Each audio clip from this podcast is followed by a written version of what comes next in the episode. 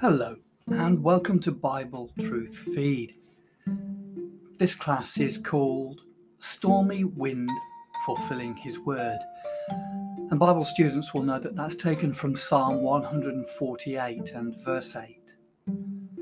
There has been a book written about this in the Christadelphian community, which is well worth a read and which is largely what this podcast is based upon. It's Brother Don Pearce who's leading us in this talk, and he will look at to some of the examples of where world events have been influenced by God's working through the creation.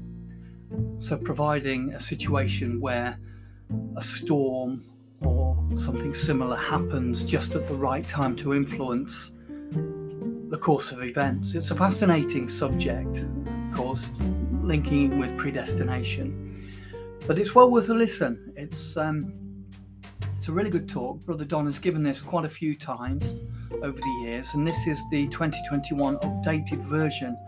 It's about 50 minutes long, but it's well worth a listen, so hope you enjoy it. And again, if you've got any comments or messages, please leave them and we'll do our best to listen and publish them. Thank you very much and enjoy the podcast. Bye-bye. So we know there is a Christadelphian book, Stormy Wind Fulfilling His Word, which Brother Tony Benson wrote. Perhaps the older ones of us have got this edition. Just shortly before he died, he extensively revised it and added some more chapters, brought it up to date. So that is the latest version. If you haven't got the book, it's well worth getting, because it's a fascinating review of how God has used the world of nature to move forward his purpose. And that's some of the things that we're going to be looking at. But as I say, it's taken from verse 8 of the psalm that we read, Stormy Wind Fulfilling His Word. Now, the closing 5 psalms are all Hallel psalms, praise psalms. And so this psalm, like the other Hallel ones, is full of praise. So what we're going to do is just briefly go through this psalm, see its structure, see the various people and objects that are called upon to praise God. And then we'll look at how God uses the world of nature to carry forward his purpose. Now, you might not, if you're on a small screen, be able to read that particularly clearly, but this is just to show the structure of it. So the first part, the first 6 verses, is praise from heavenly things. And then from 7 to 13 is praise from earthly things. And then the conclusion is praise from his saints. So let's look at these 3 sections. Obviously, we can now enlarge them, just looking at the first 6 verses there. These are the praise from heavenly things.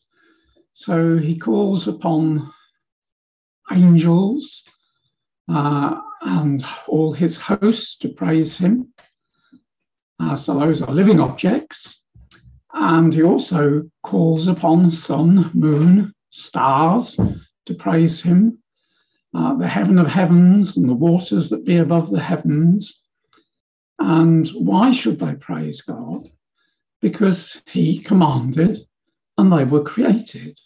And we see when we examine the heavenly bodies and the things on the earth, the things of his creation, absolute marvel and wonder and awe, which tells us that it is a great God who's brought these things into being and revealed himself through his word. And we have this glorious hope that there is to be a better day when Christ is here and the kingdom established. And so the conclusion there in verse 6, he established them forever and ever. He made a decree which shall not pass. So we know that the heavens and the earth, although the political heavens and earth are going to change, the physical earth is here to stay. And eventually, beyond the millennium, God will dwell on earth with all his immortal saints. So he's called upon sun and moon to praise him. Now, the sun and the moon are completely different sizes, and that black dot represents the size of the moon. Well, that's not true, because that black dot is far too big. If you can see, just depends on what screen you're looking, if you can see a little dot at the bottom of that arrow, then that is the size of the moon in relation to the size of the sun. And yet the most amazing thing is that when we have an eclipse, which happens when the moon passes between the sun and the earth, although it's 400 times smaller diameter, because the moon is 400 times closer to the earth than the sun, it does appear that the moon and the sun are exactly the same size. So, sorry, I'm going the wrong way. So when the shadow of the moon comes between the earth and the sun, when it reaches its climax, then it's a perfect fit. Now, that doesn't have to be. Eclipses would still happen, but not quite in the same beauty and glory. But it is the mark of an incredible designer. If it's going to do something, then God does it right. And though they are so totally different in size, yet there is this apparent equalness in size, so that, as one scientist said, it's like a plug fitting into the plug hole. And of course, evolutionists say, well, that's just happens, chance, it's just a chance occurrence. No, that's a pointer to the glory of God and the great majesty and craftsmanship that he has. And so the middle section is asking for praise from earthly things: dragons, deeps, fire, hail, vapor, stormy wind, mountains, hills, fruitful trees, cedars, beasts, cattle, creeping things, flying fowl, kings of the earth, peoples, princes, judges, young and old, men and children, old men, children. Let them praise the name of Yahweh, for his name alone is excellent. His glory is above the earth and heaven. So again, where does this praise come from? Well, it comes from the earth. And again, where does that praise come from? Well, it comes from the things that God has created, all these things that we read, and mountains. And then he turns to living creatures, beasts and birds and humans. Let us all praise God. Why? Because his name alone is excellent. There is no other God. Man exalts other men and puts them as their gods, but we know there is only one true and ever-living God. And we see his glory in the earth and the heaven. Wherever we look, we see beauty and design. So he splits it into inanimate objects and into animate objects, who should reflect praise, and they do reflect praise. They haven't voices. Mountains and trees don't have voices, but we see them in their appearance. They speak to us. That's majestic. That's wonderful. That's been designed. That's perfect. And so birds sing praise to God, and we as humans should equally praise God continually for his wonderful works. And so wherever we look, whether it's at mountains or mice, all have a glory and reflect praise to their creator. Whether it's stars or stallions, all have a glory. And we see beauty, we see design, we see symmetry, which, you know, chance, random events over millions of years can't explain. Everything is so beautiful. And reflect glory. And so whether we look at the frost, as an earlier psalm before says, praise ye Yahweh, for it is good to sing praises unto our God, for it is pleasant and praise is comely. And as a commentator but its praise is comely. It is decent, benefiting and proper that every intelligent creature should acknowledge the Supreme Being, and as he does nothing but good to the children of men, so they should speak good of his name. So let's now have a look at examples of God's mighty power in nature. And first of all, just a few examples from nature. And this is from the oldest book in the Bible, Job. Job, behold, God is great, and we know him not.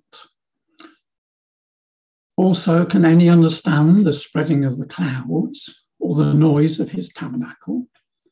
Behold, he spreadeth his light upon it, and covereth the bottom of the sea. For by them he judgeth his people, he giveth meat in abundance. By the breath of God is frost given, and the breadth of the water is straitened. And it is turned about by his counsels, that they may do whatsoever he commandeth them upon the face of the world in the earth. He causeth it to come, whether for correction, or for his land, or for mercy. So God uses nature for these very many things, to correct nations, to correct individuals, to bless and to curse. So what a wonderful world we live in, what variety, what usefulness, that the trees can give us timber and we can build houses and make so much from. Everything that God has made has a value, has a purpose. As the prophet Nahum said, God is jealous, Yahweh revengeth and is furious, Yahweh will take vengeance on his adversaries, he reserveth wrath for his enemies, Yahweh is slow to anger and great in power, and will not at all acquit the wicked. Yahweh hath his way in the whirlwind and in the storm, and the clouds are the dust of his feet. He rebuketh the sea and maketh it dry, and drieth up all the rivers. Bashan languisheth, and Carmel, and the flower of Lebanon languisheth. The mountains quake at him, and the hills melt, and the earth is burned at his presence, yea, the world and all that therein is.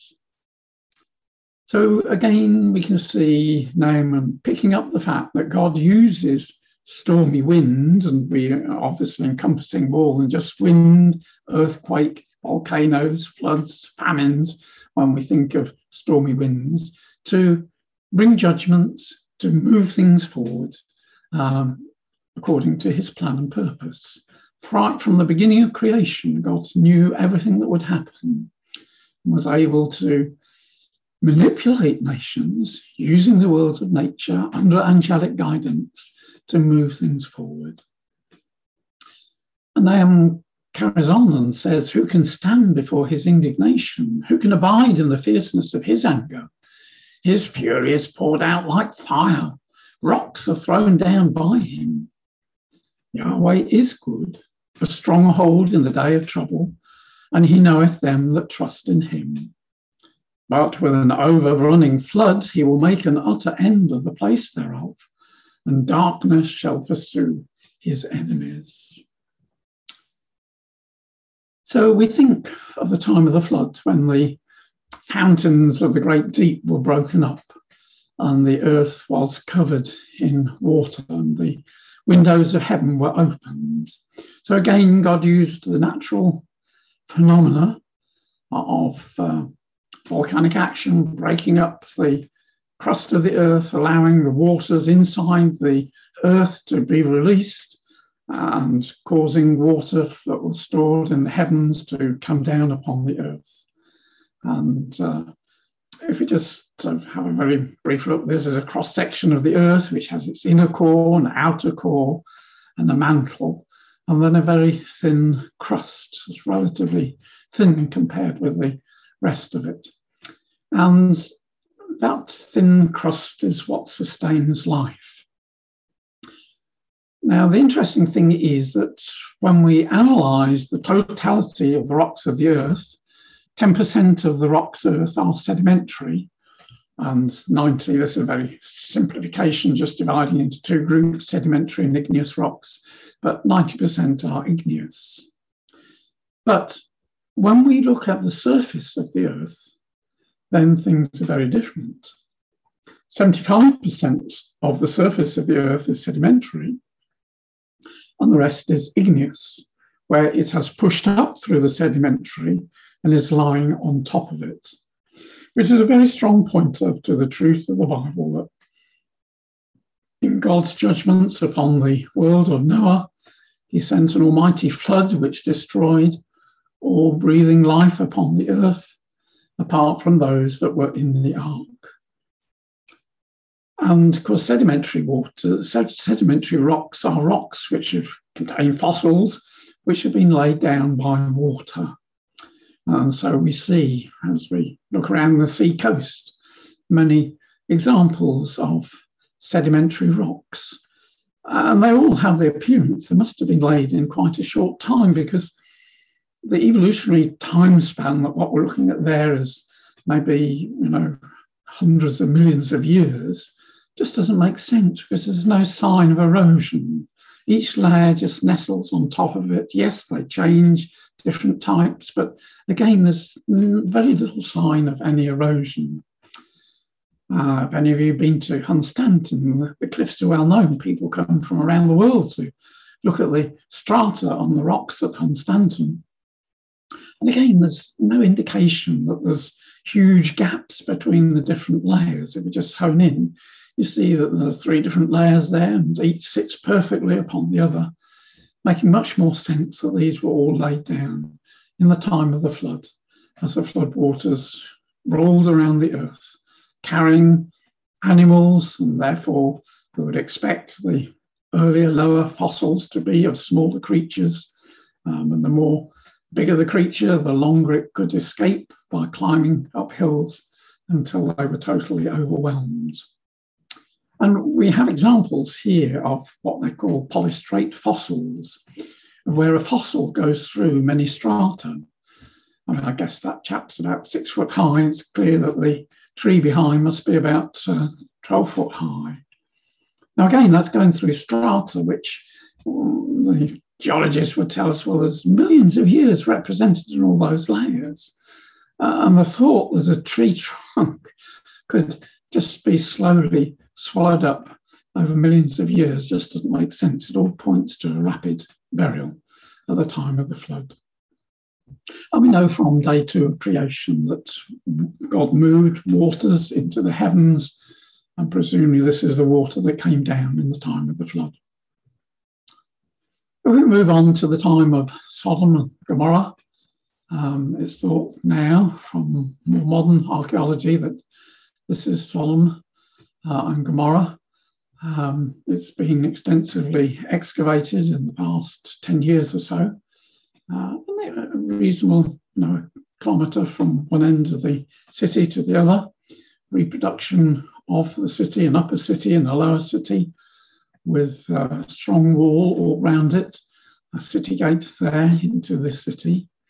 And this is seriously thought to be the city that Lot entered and dwelt in at the time of the destruction of Sodom and Gomorrah. Because when they dig down, they find at just the right time period, a very deep layer of ash. And then you can see where it has been rebuilt on top of the ash. So there's a city underneath, a layer of ash, and then a rebuilding of the city. And things like bones, human bones, are broken and shattered. This was no ordinary burial. This points to some unnatural event, overwhelming catastrophe that destroyed. And it also points to intense heat being used, because the mud bricks which they used have been so hard fired that it's estimated that would need a temperature of about 6,000 degrees Celsius to bake it as hard as that. and also pottery has been melted in the heat. And to, on the right of the picture is what they call trinitite, which is pottery and things like that, rock even, in places where they have carried out nuclear explosions testing the atom bombs. And the intense heat that that creates melts rock and any object that is there into a very similar appearance to that of Sodom and Gomorrah. And we know from what the Bible says that fire and brimstone from heaven. So that is an interesting confirmation. Again, God used this force of nature to destroy that particular area and the wicked inhabitants of that area. So we move on to the time of the Exodus and the many plagues that God brought upon Egypt. Many of them did involve wind. The fourth plague was flies. Now, it doesn't directly tell us on that the wind brought them in, but it would make sense because they suddenly appeared and they suddenly disappeared, that wind was used to bring them in. On the seventh plague with the hail, it also talks about lightning and storms and various happenings there. The locusts were certainly, we're told, were brought in on the wind and were taken away by a wind. The ninth plague was darkness. How that was brought about, we're not told, but could be that wind would bring thick clouds over Egypt. Remember that Israel was spared from the experience of the first three plagues, but was then spared the rest of the plague. So Israel had light and Egypt had darkness. So in some miraculous way, presumably clouds were arranged so that there was no sun upon Egypt, but Israel had sunlight. So again, a wonderful use of stormy wind to fulfill his purpose. And of course, when they came to cross the Red Sea, that there was this strong east wind which drove the waters back, and they became a wall on either side, so they were able to pass through. And when the Egyptians tried to follow, we know what happened to them. And in the wilderness, they were hungry, weren't they? They complained about the manna. They wanted some meat, and they remembered the leeks and the onions and the garlic. And that's what God did. A wind from the Lord brought quails from the sea, and they were 2 cubits high upon the face of the earth. There were just wave after wave after wave of these birds were brought in so that the Israelites were easily able to catch them, to kill them, make piles of them. So again, God uses the wind to feed his people and to show his might and his power to his people. But when God says, I can provide you with meat, and they mocked and said, how can you? Well, God showed that he could do it. And when they came into the promised land, we know on several occasions, hailstones, they came upon the 5 kings, and more died of the hailstones than in the battle. And at the end of Joshua, it talks about the hornets, God bringing these terrible hornets in, which drove the inhabitants of the earth. They fled away from the land because of the viciousness of these hornets. And there have been plagues. There was one in France about 5 or 6 years ago, which caused a lot of problems. And God uses hail. Again, in Judges chapters 4 and 5, when Sisera brought his armies to defy Israel. And again, floods and hailstones were used to destroy his army. And much later on, in the time of the kings, Jehoshaphat built a fleet of ships to go to they were at Ezion-geber, to go to Tarshish with the king of Israel. And he shouldn't have had that alliance. And we're told that the ships were broken at Ezion-geber, which I think was where they were harboured. And the Hebrew word for broken is crushed, broken up. So again, one visualizes a strong storm just smashing the boats together, breaking them and sinking them. And of course, Jonah, very much stormy wind was involved, wasn't there? Because the mariners were toiling because of the great waves and suspected that it was due to somebody on board, and Jonah put his hand up and said, "It's me, throw me overboard." So again, the use of stormy wind to further his purpose, to bring about repentance in Nineveh, so that it gave a delay before Nineveh came against God's people. When we jump to New Testament times, I mean, I'm missing out lots of examples, but we think of several times Jesus and the Sea of Galilee, storms involved, the disciples rowing and Jesus walking on the water many times. And then Paul, he recorded in Corinthians that he'd already experienced 3 shipwrecks. And we know in Acts chapter 27 that the very famous shipwreck, which is graphically portrayed by Luke, that must have been his 4th shipwreck. Again, it had the effect, didn't it, of because all the people were brought safely to shore and Paul was able to perform miracles. And Paul had warned them that the ship would be broken, but everybody would live. That put Paul in good standing, so that when he went to Rome, he was given freedom. Although he was chained to a Roman soldier, he was able to live in his own hired house. I'm not sure, you know, this effect of the shipwreck played an important role in moving that step forward, so that he wasn't a common prisoner, as the other prisoners who were on board were. I think of the earthquake at Philippi. Yes, there were earthquakes many times at Philippi, but this just came at the right time, didn't it? Paul and Silas imprisoned, singing praise to God. Suddenly the earthquake came and the doors were thrown open, the chains fell off and the jailer sprang in. And we know the result of that, that he and his family came to the truth as a result of an earthquake, just timed by the angels, precisely the right moment. And an outstanding outcome from that earthquake. And again, it must have had an influence upon the leaders, the governors of Philippi, because they allowed Paul to leave the city without any more action against them. So, you know, it's only in hindsight, looking back, you can see all the various things that can happen when God uses his forces of nature. Now, I just want to look at a few turning points in history.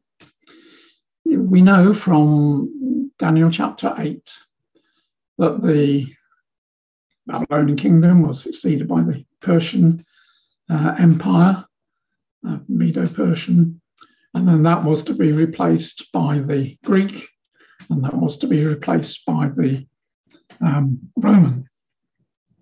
And again, one can see the hand of God in the transition from the Persian Empire to the Greek Empire. The Persian Empire was very extensive, but they couldn't conquer Greece. They weren't strong enough to conquer it, and it was a long distance away.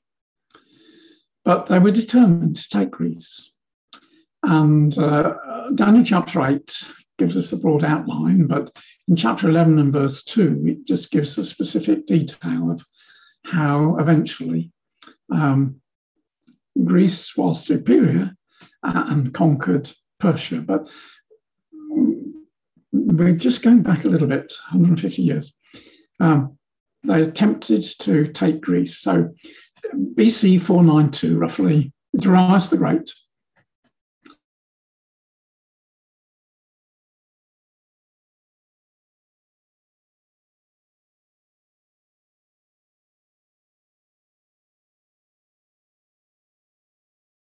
along a mighty storm and wrecked his boats. And so that was the end of that. So they set about rebuilding the fleet. Darius actually died, and it was son Xerxes that took over. And by 481, they had built 1,320 ships. And the Greeks only had 370, so it looked, you know, a foregone conclusion that Persia would conquer Greece. So they went, they successfully took Athens, which was the capital city, and then there followed an almighty storm causing great panic. And Herodotus, almost contemporary historian writing that period, said, heaven was indeed doing everything possible to reduce the superiority of the Persian fleet and bring it down to the size of the Greek. And so they lost 400 ships in that storm. And then that was shortly followed by another storm in which they lost another 200 ships. So yes, they were greatly reduced. But they still had their superiority. The Greeks, through substitute, caused them to be trapped in a certain location.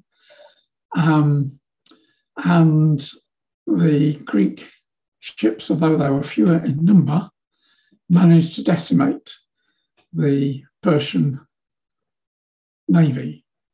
And Xerxes, who was on land watching the battle, saw to his dismay his ships being routed by these Greeks. There was another battle after this. They regrouped what navy was left. There was another battle. They lost that battle, and so they gave up. And so that meant for 150 years, there was no invasion of Persia to Greek.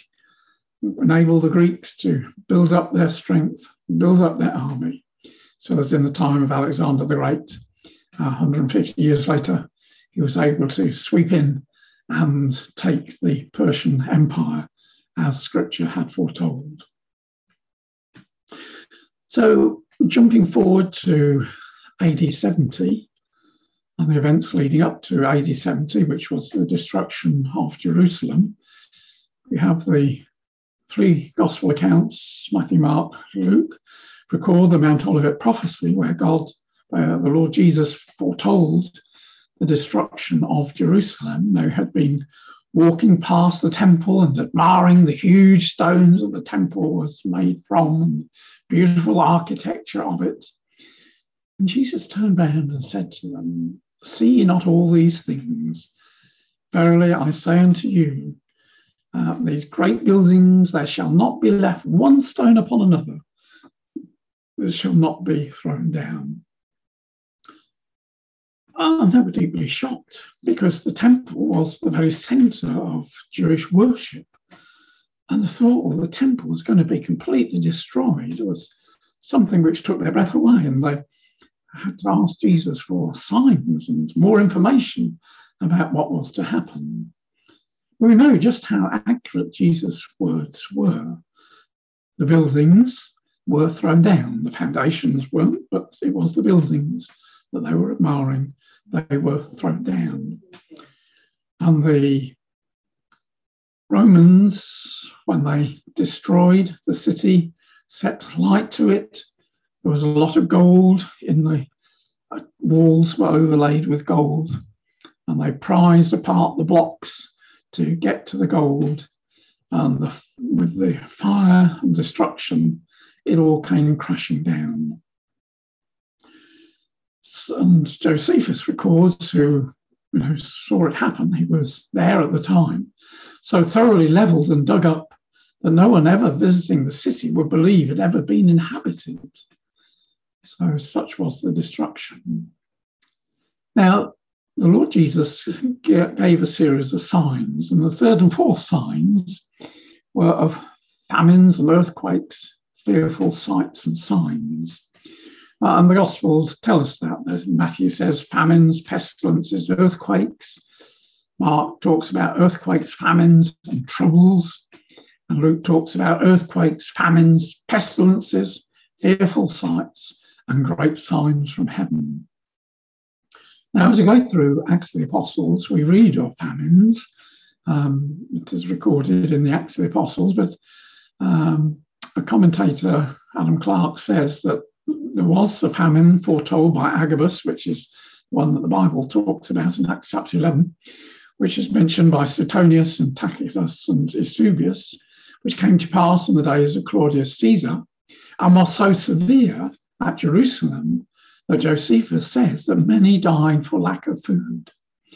Pestilences are the usual attendant of famines, as the scarcity and badness of provisions generally produces epidemic disorders.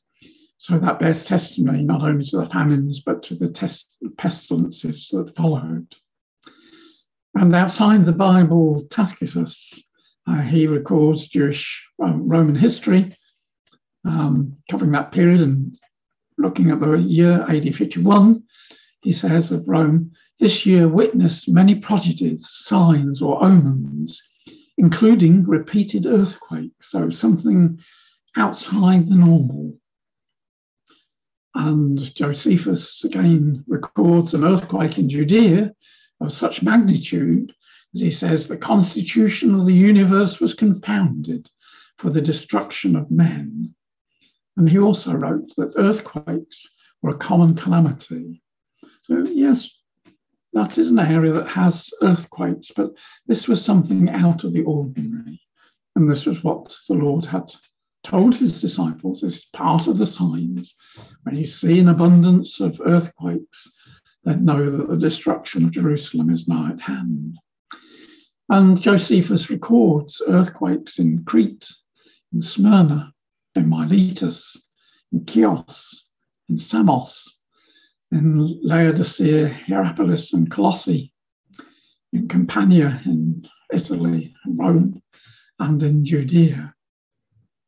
And again, Josephus records another occurrence of dreadful tempest, violent winds, vehement showers, continual lightnings and thunders, which led many to believe that these things portended some uncommon calamity. And that was indeed true. It was portending the calamity of the destruction of the temple by the hands of the Romans. If we think of more modern history, we can think of the defeat of the Spanish Armada, 1588. Again, very much storm involved with that. Wind, Britain was able to use change in wind direction to set old ships on fire and send them towards the Spanish fleet, so it set the fleet to light. But there were a series of tremendous storms which the Spanish vessels weren't able to survive. Many of ships were broken, and it was recorded that that year was an exceptionally stormy year. Cyclone followed cyclone. So again, we see the hand of God working. And out of the 130 ships that Spain set out with, she lost 67, so half of them were lost. Whereas the British just lost 8 ships, which were fire ships, which she had deliberately set on fire to set the Spanish ones on fire. So you can see the hand of God saving England from coming under Catholic rule again. And it was a turning point in British history. We can think of other ones, I'm not going to look in any detail, but 1805, Nelson's victory at Trafalgar, very much. The weather played, the wind direction played a huge part in that.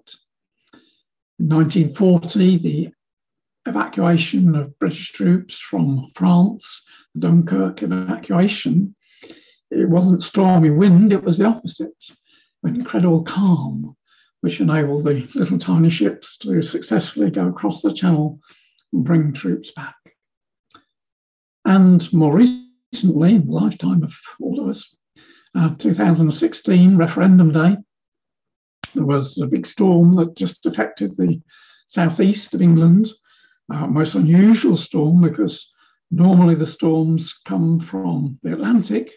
This storm came from the direction of Europe, and it prevented many of the people living in Kent and Sussex, the commuter belts for the London bankers, etc. It prevented them from voting. Polling booths were flooded, and a lot of houses were flooded, so they got other things to attend to. And we know what a small majority the referendum was carried by.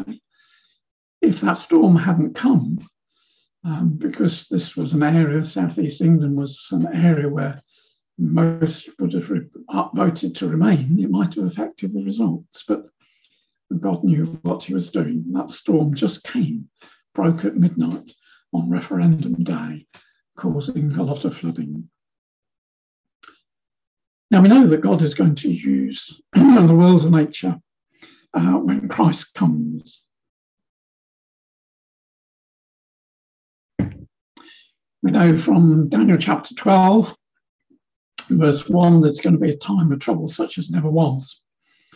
And we can think of in the past the terrible effects of earthquakes and floods and fires and volcanoes. It's going to be all those put together. And we know from Zechariah chapter 14, there is a tremendous earthquake in the land of Israel, which will have repercussions around the world.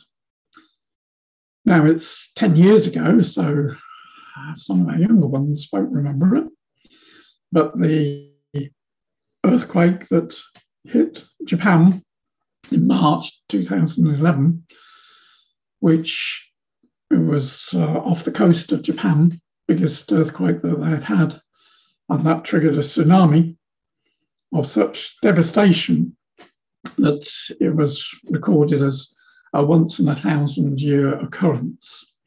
And there has been evidence that there have been two earlier tsunamis on a similar scale, three massive events in the past 3,000 years. And what I'm suggesting is it won't be another 1,000 years.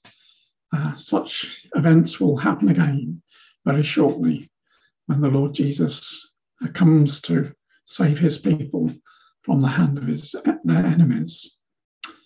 But that earthquake, 16,000 dead, 6,000 injured, 1 million houses damaged.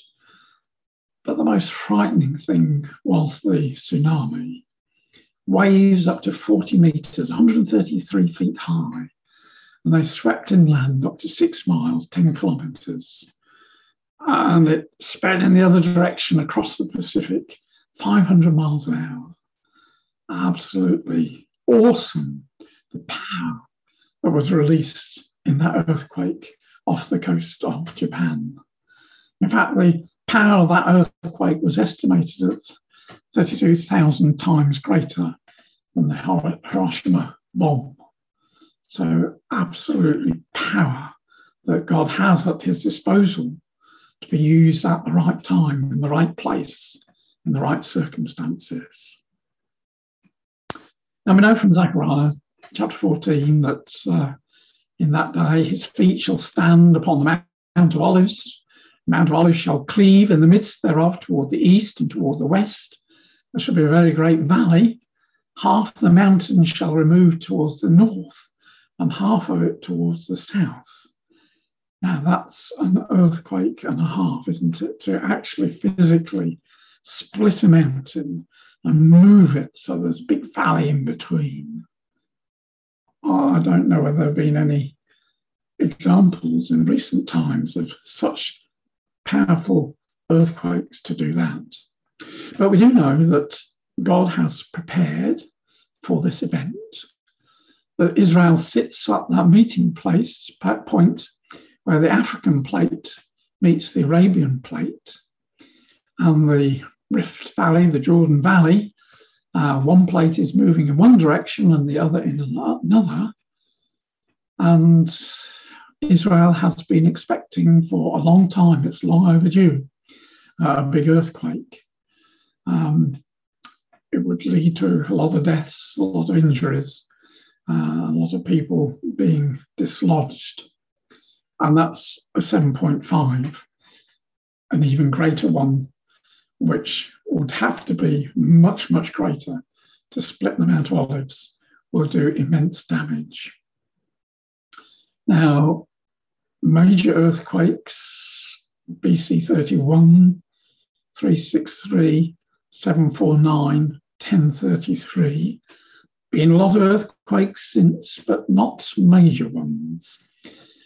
And there was a recent article, in fact, there was a similar article about a couple of days ago, doing some more research on this, but Israel is very worried because from the work they're doing, they can tell that they're long overdue for a major earthquake, which will lead to catastrophic destruction, because a lot of the buildings in Israel, the older buildings, were built without being equipped to withstand earthquakes. So there's a lot of buildings which will be absolutely decimated. Now, thanks to Google Earth, we can take a quick trip to Jerusalem. You can see the temple there on the left-hand side. This is the Mount of Olives. And you can see where that hand is, running roughly there, but this is a bit curved, is an earthquake fault line. It's already there in the middle of the Mount of Olives. In fact, if I just superimpose the map, there is the earthquake fault line. So God has made preparation for the mountain to move north and to move south. That's precisely, this fault line runs east-west. And so when we look at the Mount of Olives, you see the big fields, and it's roughly runs up the middle of the picture there, just to the right of the middle of the picture. And so when this earthquake comes, that huge mountain is going to be split into two. And because of the earthquake, water will come up from the foundations of Jerusalem and will run down into the Dead Sea, which will have been elevated in the earthquake, and will heal it. Instead of being a salt Dead Sea, it'll be a living sea with fish in it, a complete transformation. So if we look at the topography now, this is from Stormy Wind, Brother Benson's book. You can see that the level of the Dead Sea is way below sea level. But such is the force of this earthquake, it's got to flatten the top of the Judean hills, and it's got to push up the Dead Sea. So what will result will be something looking like this, because the earthquake affects not just the Mount of Olives, it affects the whole area. In fact, it has repercussions around the whole earth. It's got to make an elevated area for the temple to be built. The temple at the moment is hidden from view, but in the Kingdom Age, the temple is going to be elevated so it can be seen by the pilgrims. On the flow of the River Jordan, we think it sounds as if it's going to be reversed. So the waters flow from the temple into the now living sea, no longer Dead Sea, and then flows northwards and outwards into the Mediterranean. So tremendous changes take place. As Isaiah says, it shall come to pass in the last days that the mountain of the Lord's house shall be established in the top of the mountains, and shall be exalted above the hills, and all nations shall flow up to it. So we can see that God has built in the preparation, that fault line already there, ready to be triggered at the right time, when Christ and the saints come up from Sinai, from the judgment seat, to come to save his people who are under the hand of Gog and his companions. And it's Isaiah that tells us that at this time, because this is a latter-day prophecy in Isaiah chapter 2, that people will go into the holes of the rocks, caves of the earth, for the fear of Yahweh and for the glory of his majesty, when he riseth to shake terribly the earth. And so this earthquake not only affects Israel, there will be numerous earthquakes around the world, because the kingdom of God won't be on the foundations of man's skyscrapers and man's industry and all that man has done. It'll be a clean start, a time of terrible judgments, but God is just. What results will be a time of blessing and peace. And another passage in Isaiah also speaks of this time shall come to pass when he who fleeth from the noise of fear shall fall into the pit, and he that cometh out of the midst of the pit shall be taken in the snare. For the windows from on high are open, and the foundations of the earth do shake. Time of trouble such as never was. The earth, the inhabitants of the earth will be terrified of the things that are happening. And for many, when the Lord Jesus then reveals himself as Israel's king, then they will be ready to accept him. Others will fight to the bitter end and say, this is Antichrist. We said he's going to come, and will resist to the end. But God is in control. And as that psalm ended, kings of the earth, all people, princes, all judges of the earth, young men, maidens, old men and children, in the kingdom age they will praise the name of Yahweh. For his name alone is excellent. His glory is above the earth and heaven. He has also exalted the horn of his people, the praise of all his saints, even of the children of Israel, a people near to him. Hallelujah. And we know how God's plan and purpose centers around Israel. In this day, Israel will be a faithful nation, will accept the Lord Jesus as their Messiah, will be baptized into his name, just as we have been, and will walk in hope of eternal life at the end of the millennium. So God is in control. He knows all things. How reassuring it is for us to know that everything is known to him. In his mercy, he will establish the kingdom, and in his mercy, he will grant us places in that kingdom to help educate the world in these wonderful ways of truth and righteousness. Thank you.